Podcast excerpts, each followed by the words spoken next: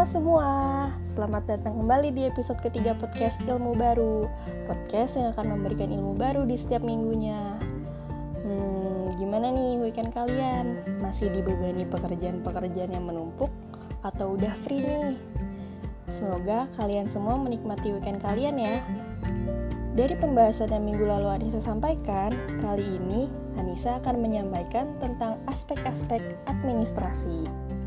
Aspek administrasi itu ada tiga. Yang pertama administrasi itu sendiri, yang kedua ada manajemen, dan yang ketiga ada kepemimpinan. Teman-teman masih ingat kan administrasi itu apa? Administrasi itu kegiatan sekelompok orang untuk mencapai tujuan yang sama. Kalau manajemen itu suatu ilmu atau seni untuk membuat orang lain mau dan bersedia bekerja sama untuk mencapai tujuan yang ditetapkan secara bersama-sama. Kalau dipikir-pikir, administrasi dan manajemen itu terlihat mirip ya, karena sebenarnya manajemen itu lahir dari administrasi. Seperti yang minggu lalu Anissa sampaikan, dari administrasi lalu lahir gerakan manajemen ilmiah. Hmm, kalau dilihat dari pengertian dasarnya, menurut Anissa, manajemen itu suatu seni untuk menyelesaikan sesuatu melalui orang lain dengan mengerahkan upaya mereka ke arah tujuan yang telah ditentukan. Sedangkan administrasi itu berkaitan dengan perumusan tujuan dan perencanaan. Udah mulai kebayangkan perbedaannya?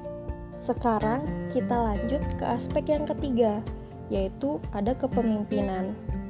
Kepemimpinan itu sifat-sifat atau karakter atau gaya seseorang dalam memimpin kelompoknya, atau juga bisa dikatakan cara seseorang untuk memimpin, mengarahkan, mengatur, dan memobilisasi kelompoknya. Perlu teman-teman garis bawahi juga ya, kalau kepemimpinan dan pemimpin itu berbeda.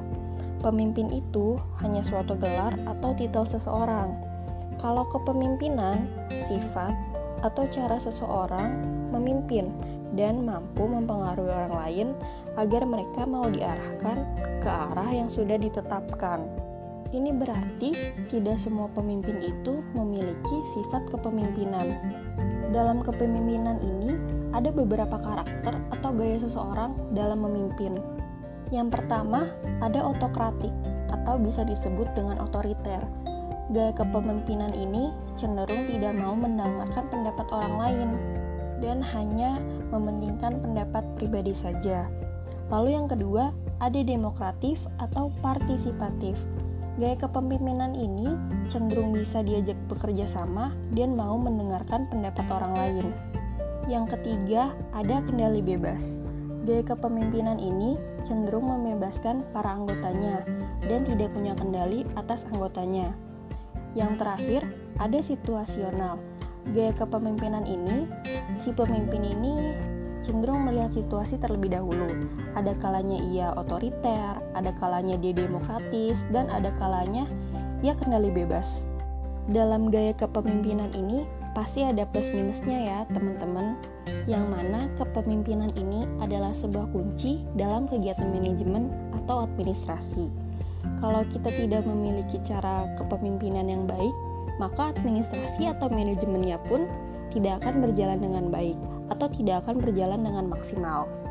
Hmm, gimana nih teman-teman? Udah menemukan gaya kepemimpinan kamu? Semoga apa yang Anissa sampaikan ini bermanfaat ya bagi teman-teman semua. Sampai jumpa di episode selanjutnya. See you.